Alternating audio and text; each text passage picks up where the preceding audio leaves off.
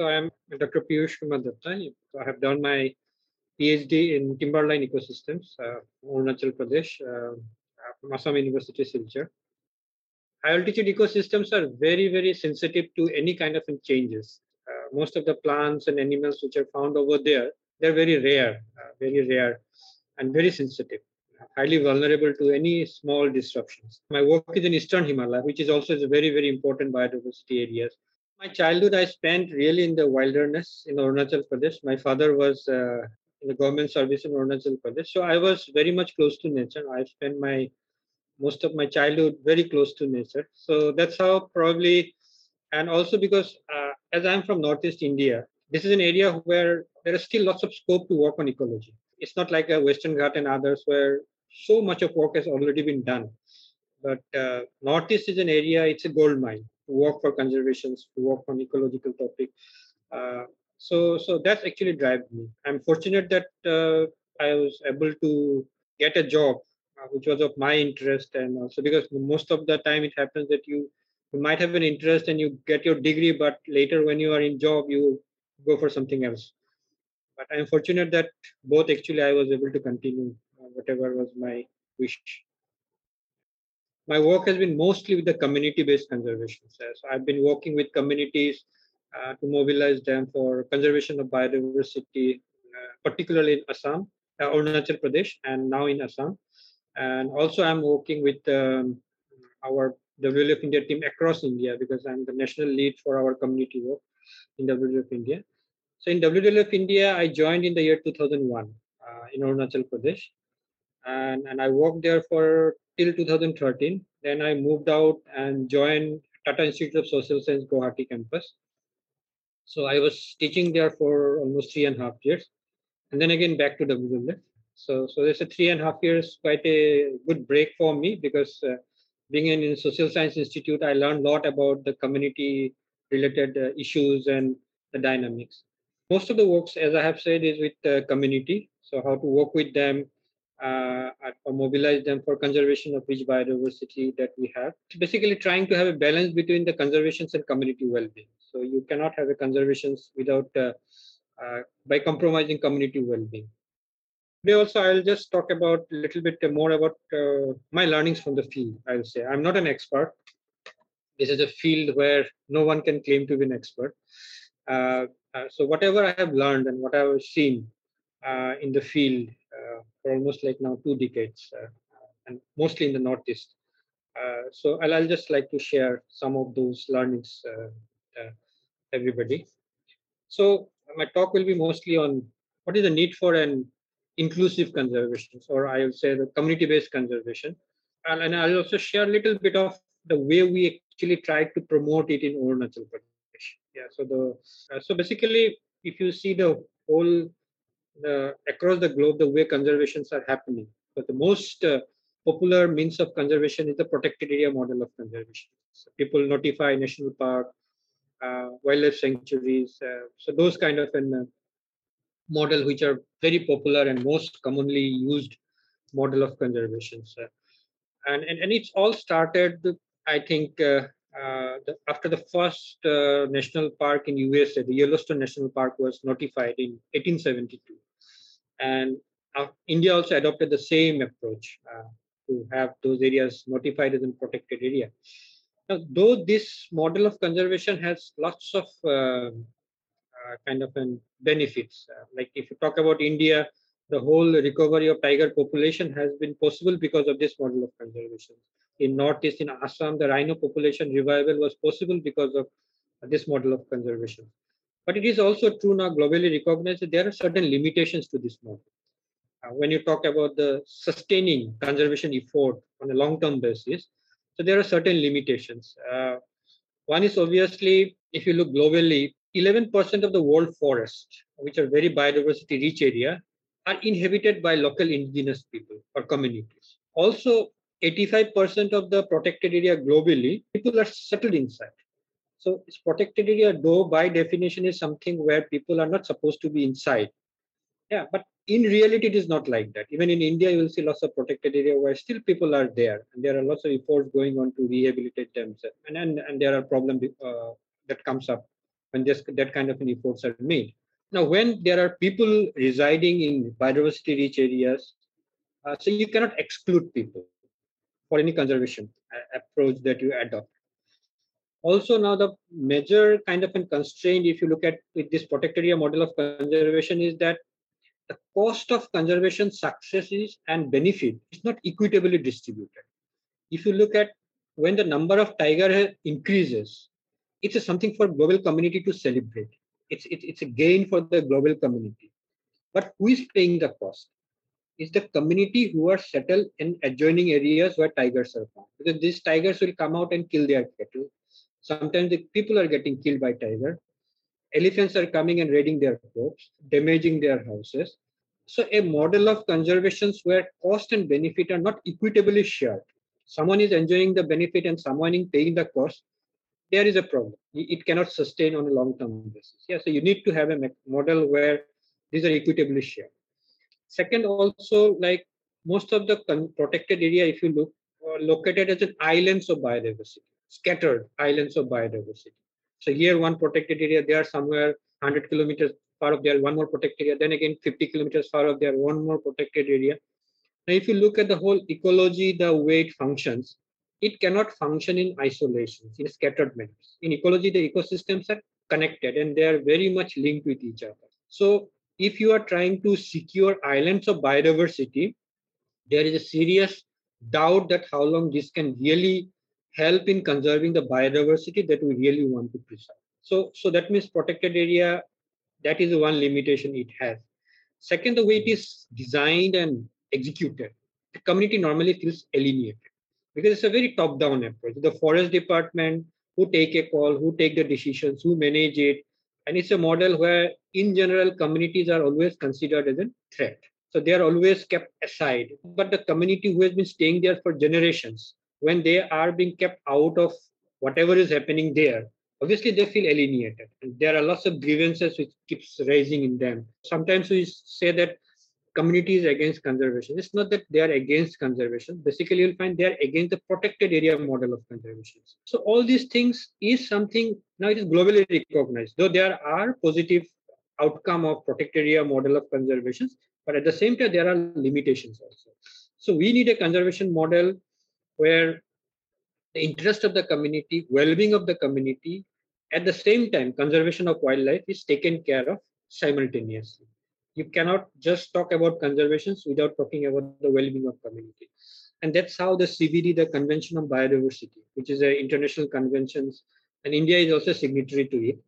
Uh, in 2018 they have proposed about the inclusive conservation which is basically a balanced approach where where community interest will be not compromised with and and so there are lots of uh, interesting efforts and uh, it's going on it's basically communities, if you look globally, they have been engaged in conservation work. They have been conserving their resources uh, uh, for time immemorial, but it has never been recognized and supported. So now there is an effort that to recognize them and provide whatever the support is required. This become an additional area under uh, which is taking care of biodiversity other than the notified protected area. So there is a whole term now also has been coined like OECM, which is basically other effective uh, area-based conservation approach mechanisms. So this is something now where all those uh, sacred groups, uh, like any area that uh, community is protecting, these are also now being started being listed and documented as a conservation practices that is happening in a country. If you look at India uh, in particular, so we have around 870 notified national park, wildlife sanctuary, community reserve, conservation reserve as per the wildlife protection, which is actually taking care of around 5% of the total geographic uh, of the country. But if you look at the FSI report, we have around 21.5% area under forest cover. So if 5% is under notified protected area, it itself is showing. Obviously it's not necessary that only in the forest you have the biodiversity. In the alpine area in the grassland where you don't have forest it also is e- equally important for biodiversity conservation. But just from the forest if you look at it itself is showing that there is a huge area outside protected area. Yeah, if we have nearly 22% forest cover in the country and only 5% is getting protected as a notified protected area that itself is indicating that there are lots of area outside which also require some attention. And there it is difficult to now notify new protected area because community is not very, very kind of supportive of it. So to secure those area, you need to take along community. And you need a model where community will be with you, will be actively working for conservation. Now, when you talk about uh, Northeast India, I'll now straight away come to uh, Northeast India, where I've been. I'm born and brought up, and it's my place, the place where I'm working also. Now, India is very fortunate to have uh, three biodiversity hotspots, which is very, very important globally. One is obviously the Western Ghats, second is the Himalaya, and third is the Indo-Burma biodiversity hotspot. Now, if you look at the northeastern states, eight northeastern states that we have, Sikkim and Arunachal is part of the Himalaya biodiversity hotspot, and rest of the six uh, states that we have in Northeast are part of Indo-Burma biodiversity hotspot. So whole of the Northeast is actually part of two biodiversity hotspots. So it itself signifies how important this area is for conservation. We don't have to give a statistics like how many birds, how many wildlife, or what kind of a thing. So it, it is globally recognized. If you have the whole area covered under two globally recognized biodiversity hotspots, it's a one line you can summarize that what is the importance of this region for conservation of biodiversity, what kind of biodiversity value it carries, uh, it, it is supporting. And also, uh, one of the very interesting things that you come across, which you don't see normally in most of the, uh, what we say, quote unquote, the mainland India, a huge uh, amount of forest is under the custody of local uh, traditional community, indigenous community, uh, which we call as unclassed state forest. So if you look at uh, Arunachal Pradesh, 62% of the Arunachal has 80% under forest cover, but 62% of the total forest is under the traditional ownership of local community, where forest department doesn't have much say actually. Similarly, Manipur, it is around 68%. Nagaland, it's 90% of the forest are with community. In Meghalaya, also 90%, more than 90%. So it's a huge kind of a rich biodiversity that is still under the ownership, traditional ownership of local community. Their role is very, very critical, very, very critical when you try to conserve these resources, important biodiversity resources that you have in this region. If you look at this, uh, the unclassed state forest area, which is around 58% of the total forest, this actually contribute to the 14% of the forest of India. That means 14% of the total forest of India in Northeast, which is in Northeast, are under the control of local communities. But it is also true that in Northeast, the forest cover is uh, going down very, very rapidly. Uh, so if you look at globally, uh, the way the conservation discourse is going on, in the CBD that again, uh, where India is a signatory, in uh, 2010, the global, all the global leaders came together and they have committed that by 2020, they will secure 17% of the global terrestrial uh, and inland water bodies and 10% of the coastal and marine areas, which is very popularly known as the Aichi biodiversity target. But now, in, when in 2020 the assessment was made, it was found that we have not been able to achieve it globally. Now there is a whole talk going on post 2020 uh, target. So the, the, popular thing is discussion that is going on is a 30 by 30. Next 2030, uh, we need to make sure that 30% of the area of Earth is secured. Now, when you want to secure that amount of area, it is very much important that you recognize and support community-based conservation because protected area model alone will never be able to meet that target. No government, no country can achieve that target if they only depend on protected area model of conservation. So to meet those global target also in India, there is a there is a need to promote community-based conservation, and in that, Northeast can really contribute. It's, there is a huge opportunity for northeastern states to contribute there. And also, like when you have this kind of an uh, community-based conservation model, it is not only taking care of the biodiversity, but through sustainable use of resources from that managed area, even the economic condition of the community can be also improved. So I'll, I'll share some of the experiences that we already had in from Arunachal Pradesh. Now, if you look at uh, Northeast, like uh, it was interesting that uh, uh, during the British regime, they actually followed a policy of non-interference because of uh, unique governance systems, culture uh, we had in the Northeast. They almost uh, have a policy of non-interference. And even after independence, when the in the constitutions of India, uh, certain specific provisions were kept to ensure that the, the, the unique governance systems or unique relationships or cultural practices which is there in Northeast are preserved and are not disturbed. Also, if you look at, uh, uh, so one of it is the, obviously the six schedule provisions, the autonomous council areas that we have in Northeast. Yeah. So, so that's that's one provision that we have uh, for the northeastern states, where the uh, there is autonomy that uh, uh, that are being given decide upon lots of things that the administrative lots of administrative things there that is there in those districts. There are I would say gaps which is there whether the objective of having an autonomous council has actually been achieved or not. Say not to an extent it was expected. Not to an extent it was expected, even, even for the conservation. That's why we are also focusing now. Uh, that once the autonomous council was declared, they immediately started uh, using the Wildlife Protection Act, basically the, all the central legislations. Whether whether there is a provisions that they can have their own rules uh, where they can actually take care of the community interest for conservation. So they don't need to have a follow a protected area model of conservation, but unfortunately, they have started copy pasting all all what is normally others are practicing. So so they have not maintained that uniqueness uh, so far. So that's that's limitations are there. But also when we are talking about uh, community-based conservations, we have to be very very realistic. Like communities are also changing very rapidly. Yeah, so their aspirations are changing, their priority is changing. Yeah, so they are they are moving from subsistence economy, traditional subsistence economy to market-based economy. So it's not about their survival; it's about now earning hard cash.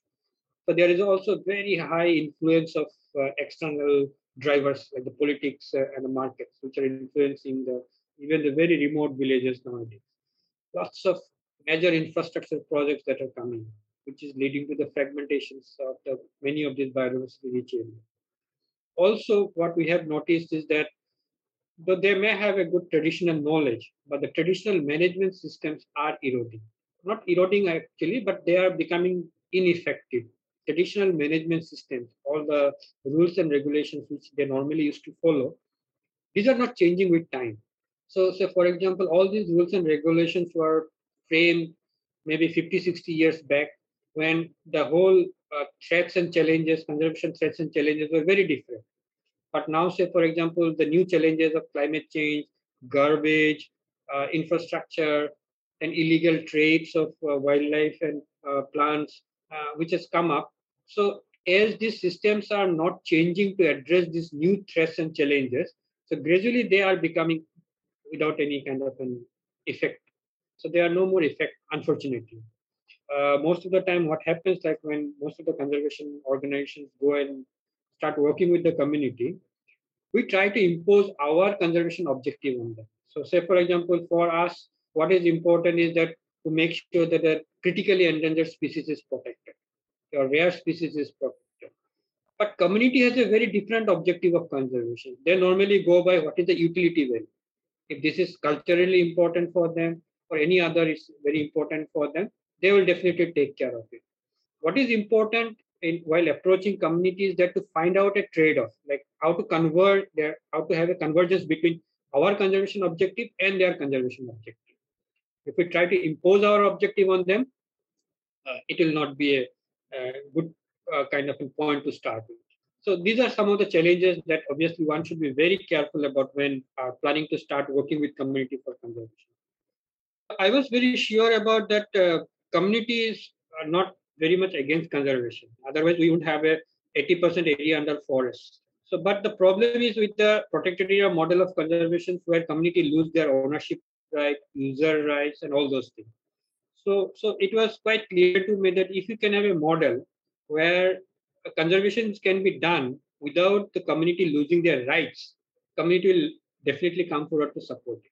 At the same time, uh, conservation cannot be a very very charitable uh, charity based job community also should see a some economic benefit out of it Otherwise, you may have one or two champions who will be uh, dedicatedly without any, any, any kind of an um, expecting any benefits will work for conservation. But when you talk about a bigger group of people, the whole community to be actively working for conservation, there must be a very good economic incentive for them.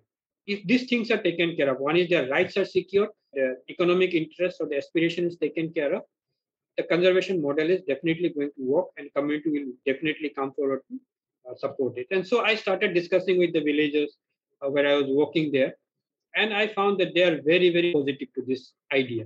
So that's how it all started in 2004, where uh, in one of the villages, Thembang, uh, I had I, I, had a discussion with the village heads and the senior people, and I said, oh, "You have such a big area. Why don't you keep aside 30 uh, some area uh, uh, where you will it, will make sure that things are things are taken care of uh, in a proper manner. If, if the villagers are, are in need of firewood, they can collect it and they can burn it in their home, but they cannot take out truckload of firewood and sell it in the market. So whatever they need at a for household level consumptions, they can go and get it. But don't use it for commercial purpose until and unless you have a good plan in place to sustainably collect it. And I found they came forward without any hesitation. All the villagers came, they, they adopted the resolutions, and then they notified initially 30 square kilometer. Then as a CCA, it's a Thembang Bapu CCA.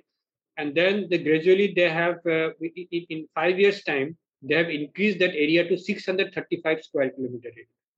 So, so it was it was a highly motivating for me. And at this point of a time, as I am talking, uh, there are now nine sites where villagers are actually has demarcated the forest area under their traditional administrative jurisdiction and cleared as a CCA, the community conserved area. And total area now being managed by community is around 1500 square kilometers. It's a huge area that the community has actually started protecting. If you look at the whole, this particular landscape uh, where this initiative has been, you have heard about Tawang. This is a famous this destination. So this is all uh, on way to Tawang. So one site is obviously Jimitang, which is very much in the corner. The west boundary of that area is with Bhutan and north boundary is with uh, China. So, so there are three CCS where, which is there. And in Dirang, there are more CCS which are there. And this is an area which is known for red panda.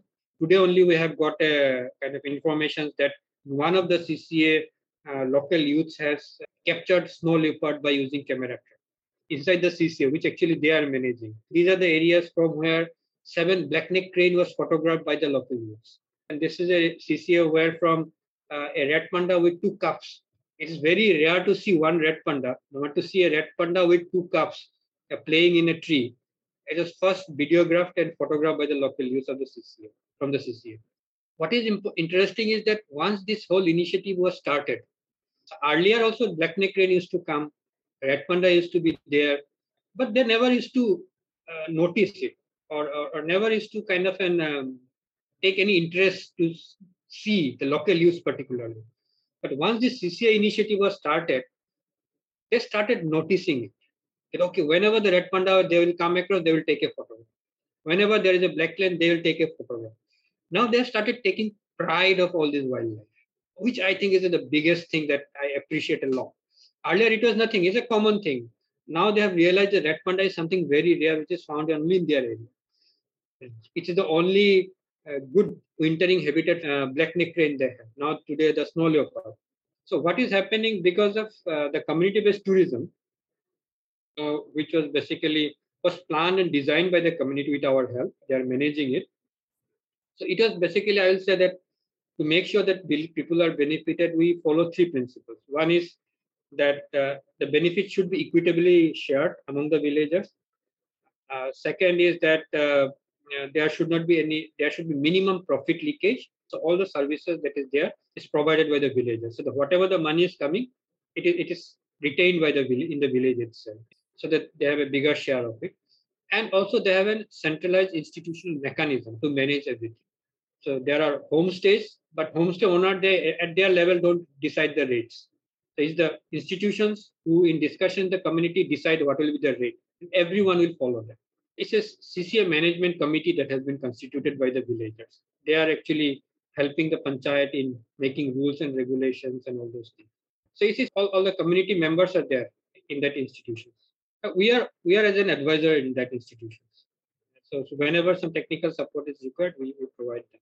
Second is uh, in one of the site that's just before the COVID we started, that this area is also very rich in medicinal and aromatic plants. Lots of spices are also there. So in one of the CCA, basically we work with the villagers uh, uh, to develop a sustainable collection pl- uh, plan for Zanthoxylum, uh, which is a very, very important spice. The village institutions were uh, kind of, and they have signed an MOU with Dabur. And in the first year they have earned 20 lakhs out of it.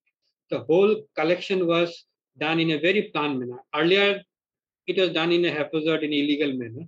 But now it is it is done in a very planned manner with the proper management plan in place so where we actually help them. In one go they have earned 20 lakhs uh, out of it. So because of the covid uh, things have stopped a little bit but we are hoping to start it again now so there are two ways like one is obviously community based tourism by which the people can be benefited because this is where the people are seeing that the birds they are preserving, the wildlife they are preserving, the wetlands they are preserving, tourists are coming and paying for that. So that's a direct linkage of uh, economic uh, development that can be achieved by conservation. Second, when you are sustainably collecting those NTFPs, the non-timber forest produce that is there inside the forest, it's a direct economic incentive they see out of it. So now, as I've said, that there are around 1,500 square kilometer area in nine sites uh, where people are really are adopted this model of conservation and and uh, they are doing it.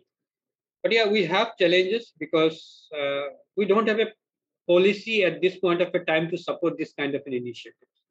Because government is still going by the Wildlife Protection Act, uh, where we have wildlife sanctuaries, national parks. So we don't want to get into that now. So we want something which is completely community driven. So we are discussing, so we are getting a very positive uh, kind of an inputs from the government, state government also. They have agreed to constitute a expert committee to frame the policy and hopeful that this will be done. Last state wildlife board meeting, they have adopted this resolution. So once the policy is there, I think there will be more support which will come around and uh, it will be no more dependent on WWF after that. So because then it becomes the whole government initiatives, and which is our ultimate target.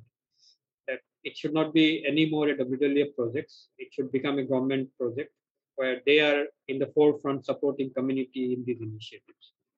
So this is how things are happening. So we are also trying in other areas like in six schedule areas in Assam, where also we have almost similar situations where lots of forests are with the community and we are also exploring that how the similar model can be promoted there also. In other parts also, there are very good example of community initiatives. But we are also trying to kind of make sure that communities contributing a little bit more rather than having a say 10 20 trees as a sacred group if we can have 100 square kilometer area taken care by the community because if you have a bigger area it makes more conservation sense because it, it will contribute a lot for the conservation.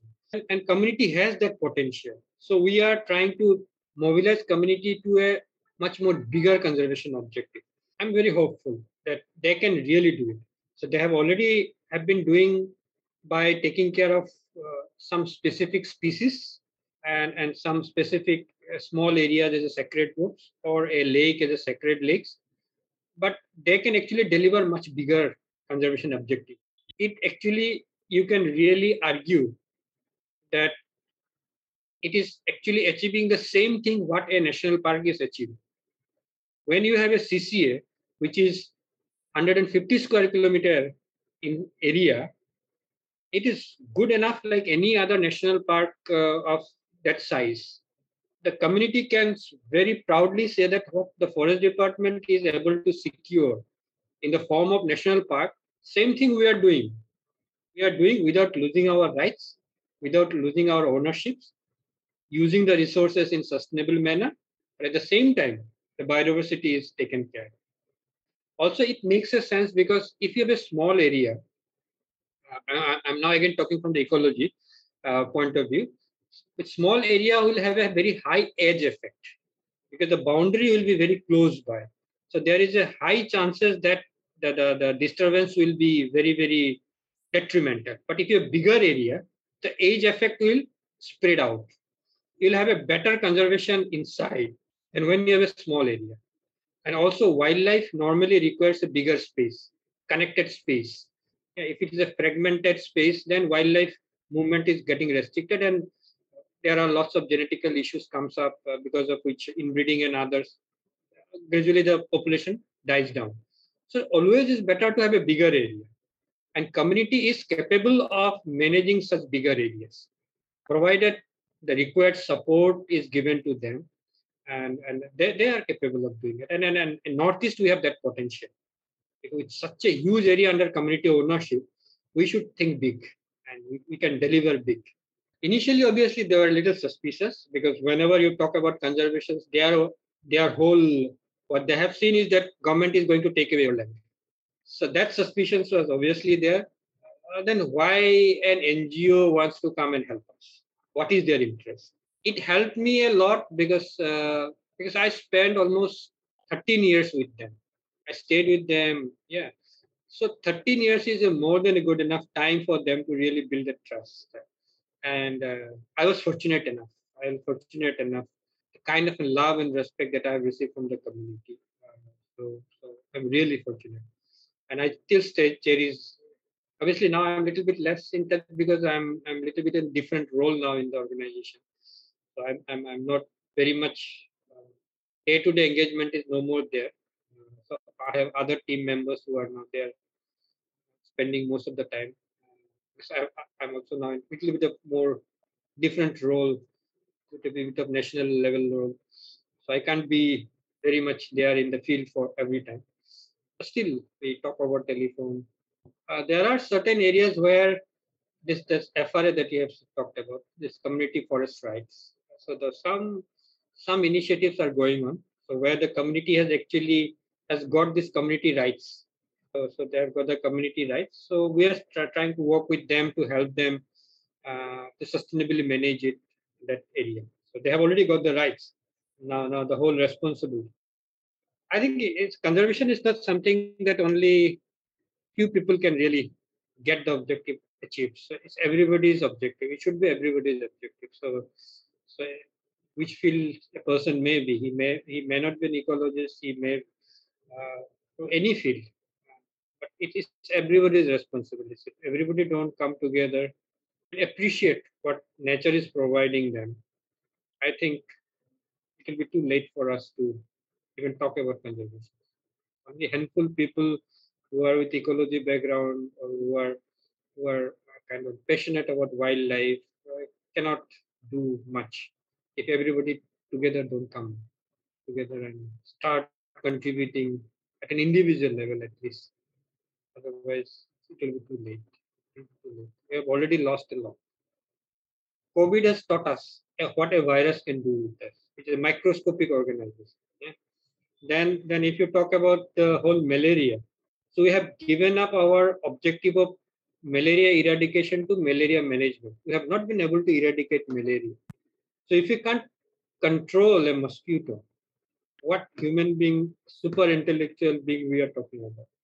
So nature cannot be tamed. Nature is nature will take care of itself. It don't care whether human being is there or not. Before human being came into existence, nature was there, and after human being get extinct, nature will be there. So it is up to us that whether we want to be a part of the nature or we want nature to kick off us out of the system.